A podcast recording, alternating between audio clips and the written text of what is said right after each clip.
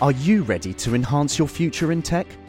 Then it's time to make your move to the UK, the nation that has more tech unicorns than France, Germany, and Sweden combined. The nation that was third in the world to have a $1 trillion tech sector valuation. The nation where great talent comes together. Visit gov.uk forward slash great talent to see how you can work, live, and move to the UK. Hello, I'm Kenneth Cukier, senior editor, and you're listening to Babbage, a weekly conversation about science and technology. On today's program, Samsung stops production of its flagship smartphones after they and the company's market value go into meltdown. How bad is it? Samsung has other problems to deal with, which actually may be much worse than, than the burning batteries. America's Food and Drug Administration approved a drug after an emotive social campaign that may have swayed the committee. Does this set a dangerous precedent? It's not clear to anyone what the incentive is to actually properly test this drug now that it's on the market. And how does social class affect your perception of others? A previous theory suggested those of higher social stature showed less empathy towards their fellow humans, but now it seems they just pay less attention. Folks who are of the upper classes just don't view other faces that they see on the street as being faces that can do much for them. First, Samsung is having a rather tricky week. Its flagship smartphone, the Galaxy Note 7, was pegged as the rival to Apple's iPhone. But in September, the tech giant was forced to recall millions of phones because of exploding batteries. It then announced it had found and fixed the problem and released a safer version. But the saga continued. Last week, one caught on fire on a plane, and several other incendiary reports of exploding or melting phones led Samsung yesterday to pull the plug on production altogether. Worse, it even told customers to keep their phones off. Ludwig Siegele, our technology editor, is here to talk us through the problems at the South Korean company. Hello, Ludwig. Hello, Ken. Let's start. What was the problem? It's the batteries, we know that. But uh, in its rush to get replacements out in, into the market, Samsung kind of apparently got the diagnosed wrong what it actually is. So people still don't know. Uh, it seems that it has something to do with the space the battery has. So these lithium ion batteries expand when they're charged quickly or when they're used heavily. And, and if the battery doesn't have enough space, the innards get damaged. And energy is really densely packed in these batteries. It's, they're like a tightly wound spring. So if something goes wrong, this spring expands quite quickly. And that's when you get these overheating, the meltdowns, and, and sometimes fire. Got it. So it sounds pretty bad. How did the company handle it? Actually, it, it, it reacted quite swiftly. The recall 2.5 million notes they replaced them. They quickly pulled the plug once other stories came up. So in terms of what they did, it, it, was okay. It seems to me though that that the communication wasn't always very good. So people didn't know what to do. They still don't know what to do. I think there's still not sufficient information on Samsung's website. What is it going to mean for Samsung as a business? How much damage has been done to it? Of course, that, that makes a lot of headlines now, and, and people think it's the end of the world.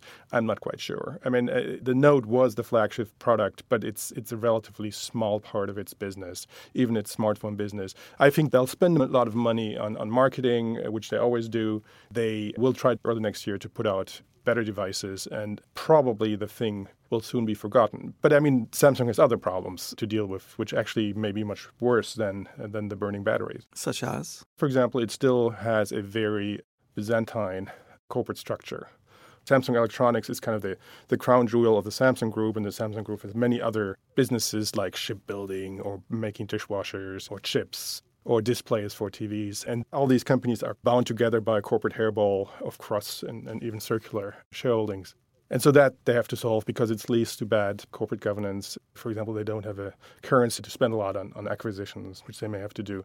So I think yes, the, the, the news about the Note Seven is bad, but there are other problems they probably should solve. I will say this: this is a company that has faced lots of problems in the past and has always bounced back because they're just so tenacious as a competitor and as a corporate warrior. Yes, I mean it, it would be wrong to count them out. This is not like Nokia, uh, which which was the biggest maker of smartphones or phones ten years ago, and is, is now only makes wireless network equipment. Samsung has lots of other businesses. I mean, recently they posted results, and, and the profits were up five percent because they make chips, because they make displays. So the smartphone business for Samsung is kind of like the marketing. That's how they get their brand out there. But most of the money is made with rather mundane stuff, very important stuff. Great. Thank you very much, Ludwig. Thanks, Ken. America's Food and Drug Administration, the FDA, approved a drug last month based on public sentiment as much as a little bit of science. Critics suggest the move could set a worrying precedent and the effects could move beyond America's drug development industry. Natasha Loder, our healthcare correspondent, is here with the story. Hello, Natasha. Hello, hello, hello. Natasha, let's start with some background. What is the drug used for? Exondys 51 is meant to treat Duchenne's muscular dystrophy, which is a progressive muscle disorder that affects mostly young adolescent boys and is usually fatal in their 20s. Uh, does it cure them or does it just allow them to live with it? Well, the idea behind the drug is that it helps to manufacture some of the protein that is faulty in this disease and that this would improve their outcome for them, maybe less disability. Sounds terrific. So what's the problem? Well, the problem is is that nobody knows if it really works. And normally when drugs are approved, that's the standard by which the FDA, the drug agency, judges them. It judges them on two criteria, actually. Is it safe and, and, does it work?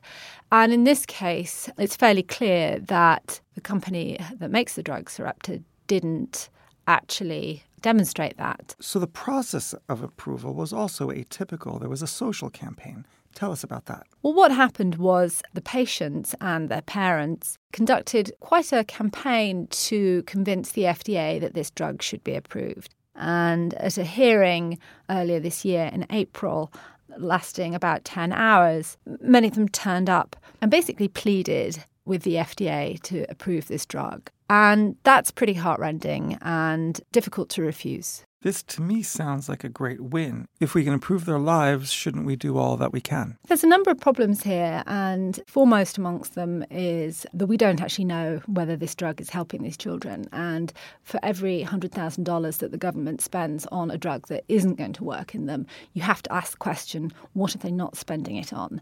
And that is a question that is too infrequently answered. Another big problem is this question of incentive. And, you know, if drug companies are going to be allowed to run trials on 12 patients that are flawed and then be allowed to market a drug, then why would they ever bother doing drug development properly?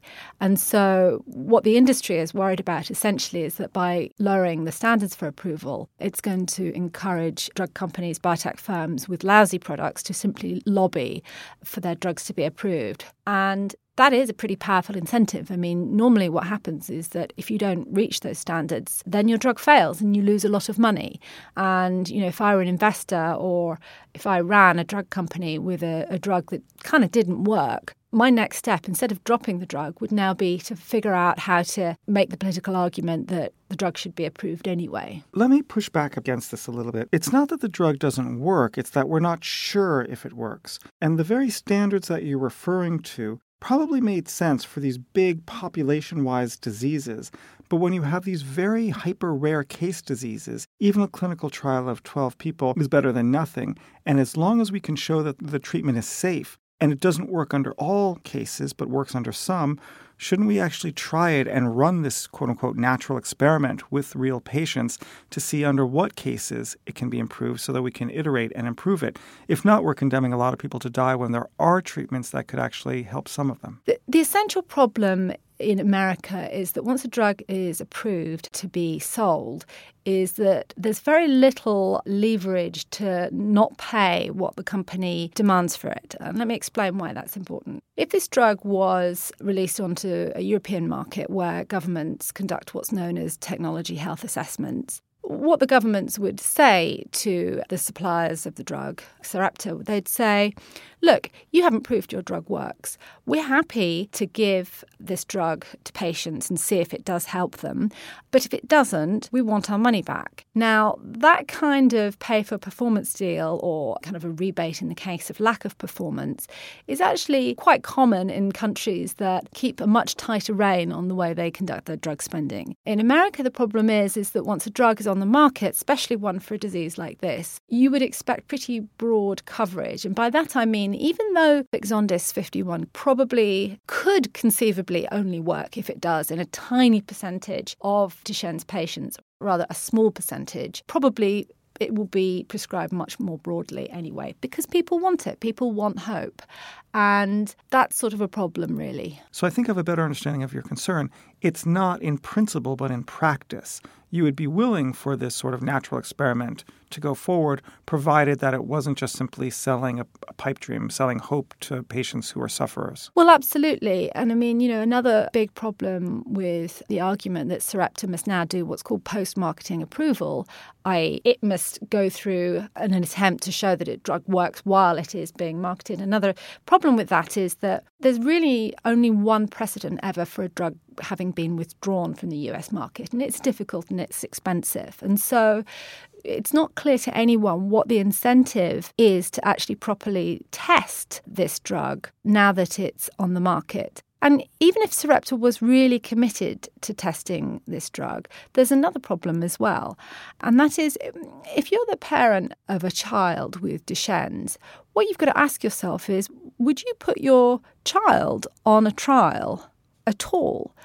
given that you would probably just want the drug. You wouldn't want to be in a situation where you wouldn't get that drug. And so it's hard to know how such a trial is going to be conducted. It's a real conundrum. Natasha, thank you for coming in to talk about it. Thank you very much, Ken. Do you have any thoughts on the developments in drug research? And do you think the FDA was right or wrong in approving the drug? Join us in the conversation by emailing us at radio at economist.com.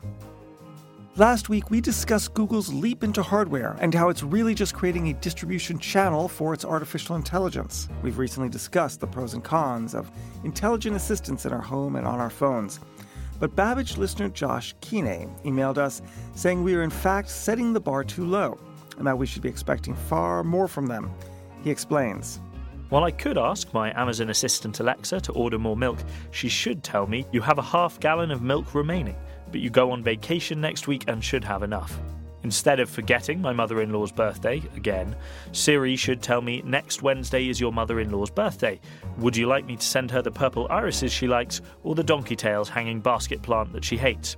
Future digital assistants need to be modelled after a great executive assistant or aide de camp, predicting what his or her principal desires are and learning based on feedback. A Dr. Watson to one Sherlock Holmes, if you will or Spock to Captain Kirk, or HAL 9000 to Frank and Dave. Don't forget you can give us feedback, comments, and thoughts about our work on Facebook or on our Twitter account at Economist Radio. Finally, does your social standing alter the way you feel about your fellow humans? In 2009, a theory was put forward that the higher up the social ladder people are, the less empathy they feel towards others. New research has added another intriguing angle it could be that the posh simply pay less attention. With me to discuss the story is Matt Kaplan, our science correspondent. Hi there, Ken. How you doing? I'm great. Matt, take us back to 2009. What did the researchers find then? The researchers in 2009, a couple of folks out of Berkeley, were looking at people's ability to detect emotion on other people's faces. And one of the things that they noted in that experiment was that as you climb the social ladder and reach those upper middle class and upper class standings, you you have a much more difficult time detecting the emotions on other people's faces. So the hypothesis that, that came out of that was, well, as you enter the upper echelons of society, your empathy is reduced. And, and, and that may or may not be true, but a new experiment is adding this new dimension to it and suggesting that actually the upper echelons of society just aren't even noticing other people's faces. So tell us about how researchers came up with that conclusion. So the research started like so many good experiments on the streets.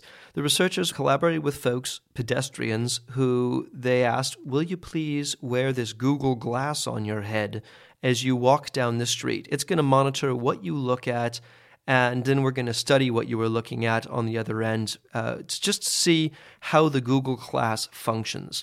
So all of these folks were under the impression that this was a Google Glass testing survey, not a psychological survey of any kind. The researchers then interviewed these folks and they asked them a bunch of questions about their age, their ethnicity, but also about how well educated they were, how much money they made, and so on and so forth, so that they could get a sense of their social standing. And so, what happened then? They noticed a key thing. As you climb in social status, you look at other people's faces for less time. It doesn't mean that you don't notice other people. You do. You do see other people and you do look at their faces. But people in the upper middle class and the upper class spent a lot less time dwelling on the faces of others than those in the working class and in the poorer echelons of society. And why do the researchers feel it's not because the people in the upper classes are a quicker study of things? Well, that's a good question. They went on and they replicated this experiment in the lab where they asked students to stare at screens that had images on them of the street and they monitored where their pupils went. And they got very much the same results. It was longer if you were in the lower echelons of society and a lot shorter if you were in the upper echelons. But here's the rub, Ken. They ran this final bit of the experiment where they presented people with an array of images. The images included faces, sometimes mundane objects like a potted plant, sometimes clothes, and the people in the study had to look at the images presented to them one after the other and detect if anything had changed. The arrays of images were sometimes totally identical, and sometimes there was one thing that was different. And it was astonishing. People who were in the upper classes were less capable of noticing that a face was missing than those who were in the lower classes. So that was what led the researchers to suspect well, wait a minute, it's not that the people in the upper classes are a quicker study because there's nothing to study on an array of images. They're just not taking as much notice of other faces. And do we have any theories about why that's the case? The researchers are speculating that as you climb higher in society, you become less interdependent because your financial wherewithal is so significant, you can pretty much do what you want and you don't need to worry about others so much. But I'll be honest with you, Ken, I have my concerns about that because when I was asking the researchers about this work, I said, look, you're only using street scenes. What if you were to take the same group of people and present them with an image of a Christmas ball at Buckingham Palace? Would folks in the upper classes not lend much attention to the face of some punter with a crown? And they really didn't actually have the answer for that. And in fact, that's something that they really want to explore. It may very much be context dependent. And folks who are of the upper classes just don't view other faces that they see on the street as being faces that can do much for them. You could also imagine that in the setting of a negotiation, when you're across the table, they might have incredible emotional awareness of what other people are thinking. Yeah. The, the real question is whether or not social class gaze and attention varies simply with social class or whether the social class that you belong to shifts the attention that you give things in different contexts. And I, I strongly suspect the latter, but the data just isn't there yet. That's really interesting. Thanks a lot. My pleasure. That's all for this episode. You've been listening to Babbage. To read any of the articles discussed this week, pick up the forthcoming issue of The Economist in print or online, and don't forget to rate our podcasts. In London, this is The Economist.